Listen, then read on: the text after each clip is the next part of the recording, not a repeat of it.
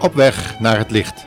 Een bijbelstudieprogramma over de Judasbrief van de stichting Adullam in Curaçao.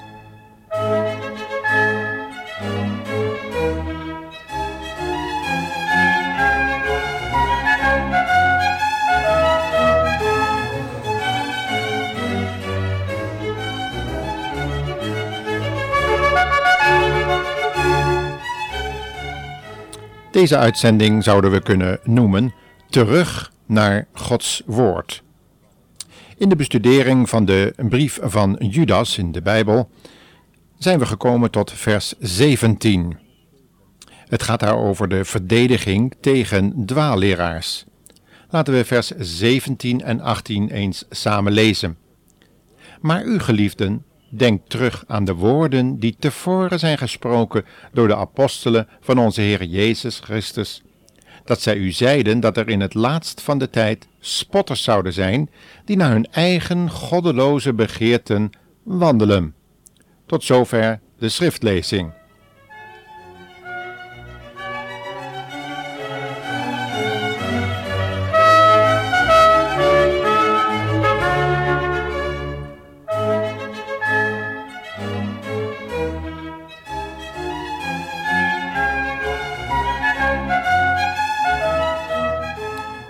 In een van de vorige uitzendingen hebben we samen nagedacht hoe de dwaalleraars in de christelijke gemeente waren binnengedrongen en daar zich openbaarden als mensen die morden, klaagden over hun lot en die naar hun eigen begeerten wandelden.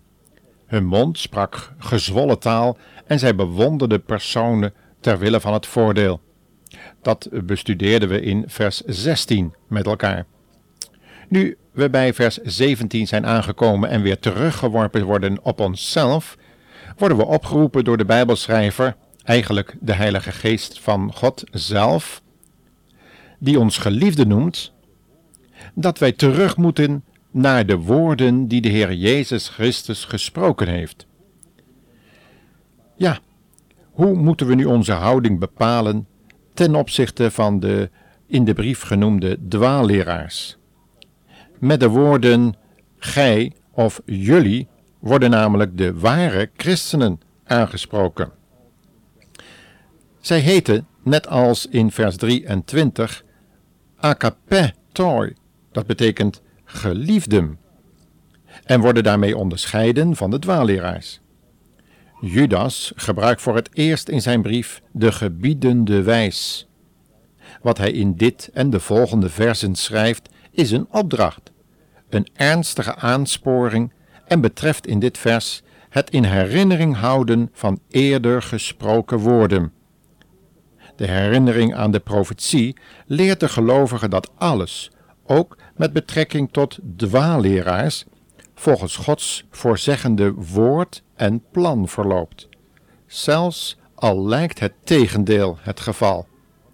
We kunnen daarvoor iets lezen in Handelingen 4, vers 25 tot 28.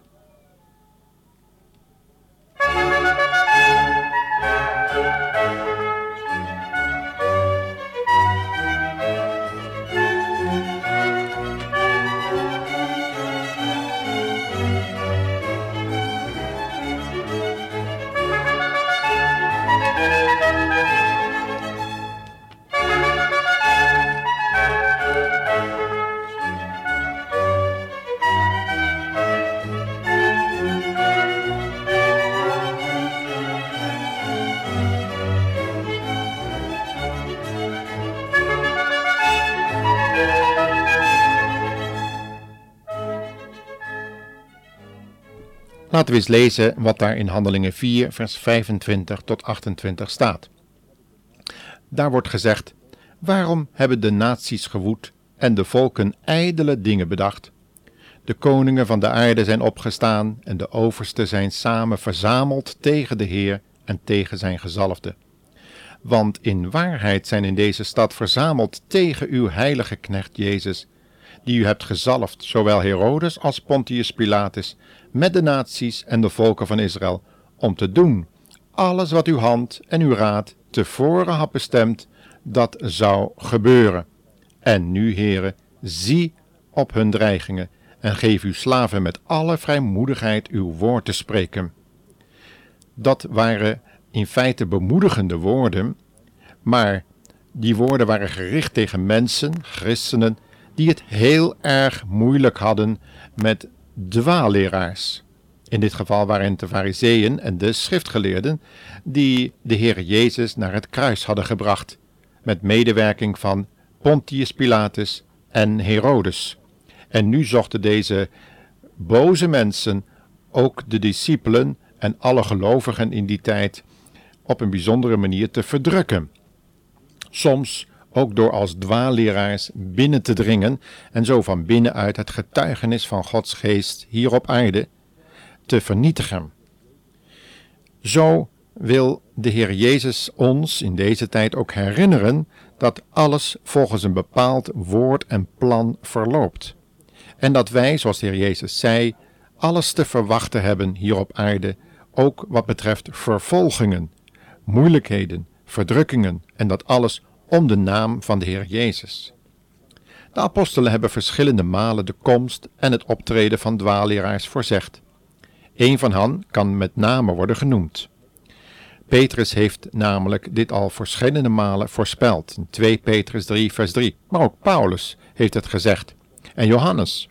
Ze hebben allen gewaarschuwd voor de komst van zulke lieden, evenals Christus zelf. In de uiterste tijd, de eindtijd zoals dat genoemd wordt, wordt het heel duidelijk wie die dwaalleraars zouden zijn en op welke manier ze zullen, zich zullen openbaren. In de hele schrift wordt een bepaalde periode genoemd tussen hemelvaart en wederkomst, die ook wel de genadeperiode wordt genoemd.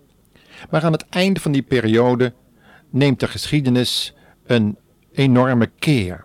Dat wil zeggen dat de christenen zich duidelijker zullen manifesteren, met de woorden van Paulus genoemd, dat ze zullen opwaken uit de slaap, een slaperige toestand waar ze misschien jarenlang in verzonken zijn geweest, door misschien ook wel welvaart en economische voordelen die ze konden behalen. En ook wel een andere kant.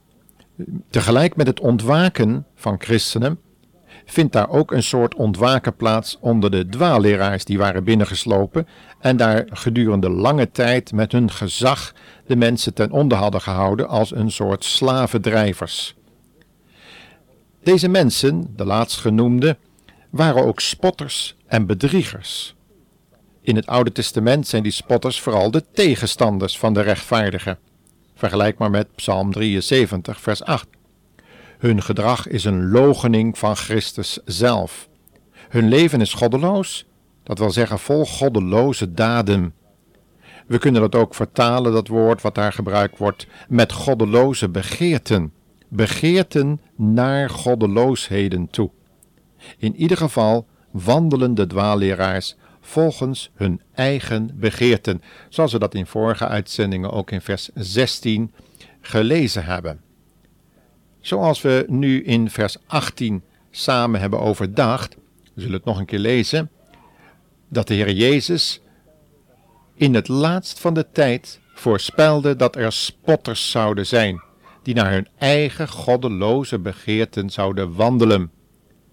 En dan zullen we in het vervolg van de versen 19 en 20 in andere uitzendingen nader besproken wel zien dat zij zichzelf zouden afscheiden. Dus met andere woorden, secten zouden vormen met mensen achter hun die in hun leiders en voorgangers zagen, maar afhankelijk waren van hun mening, van hun levensstijl, hun gedrag en zich als zodanig ook zouden openbaren.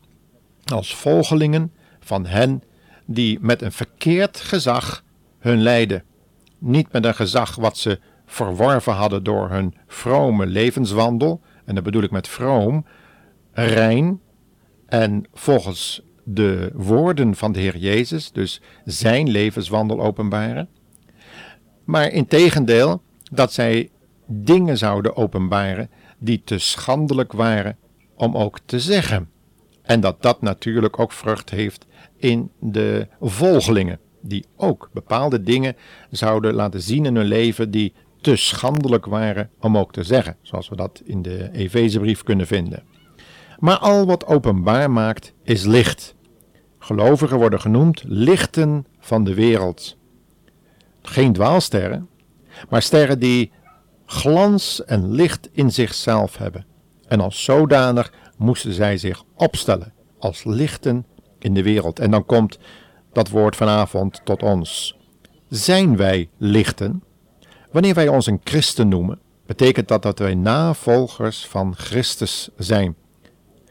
En dat zeggen we wel eens met een spreekwoord, adeldom verplicht. Dat betekent dat wij net als de Heer Jezus, die zichzelf het licht van de wereld noemde, ook lichten in de wereld zijn. En de Heer Jezus heeft eens gewaarschuwd, laat het licht wat in u is niet duisternis worden. Dan kunnen wij dat licht op een kandelaar zetten. Dat wil zeggen dat het iedereen beschijnt die daar in de omgeving bevindt. Iedereen die ons ontmoet, zal dan moeten erkennen dat wij bij de Heer Jezus geweest zijn. En dan komt vanavond die vraag opnieuw op ons af. Zijn we zo dicht bij de Heer Jezus dat wij niet alleen de dwaalleraars herkennen, ontmaskeren, zoals Paulus het zegt, wat het licht dus ook doet, maar dat wij zelf lichten zijn, dat er iets van ons afstraalt. Is moeilijk van jezelf te zeggen, nietwaar? Maar laten dan in ieder geval anderen dat getuigenis van u en mij kunnen zeggen. Dat kan alleen wanneer de Heer Jezus zijn getuigenis in ons heeft kunnen zetten en wanneer wij openstaan voor de leiding van de Heilige Geest. Geef God dat dat bij u ook het geval mag zijn, zoals bij de apostelen, de discipelen, die hun leven ervoor over hadden om het getuigenis van Jezus te kunnen manifesteren op aarde.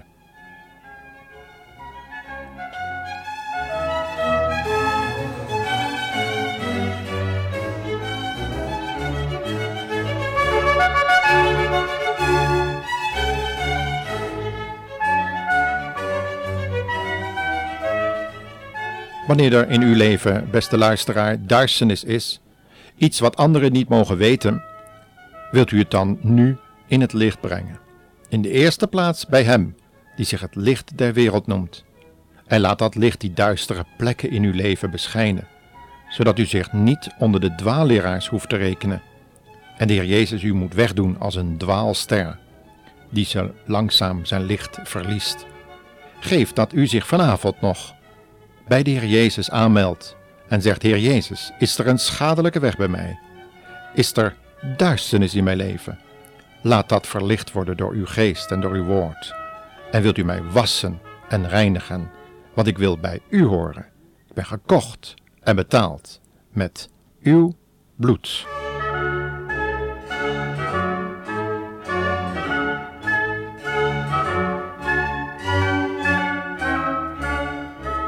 Tot de volgende uitzending.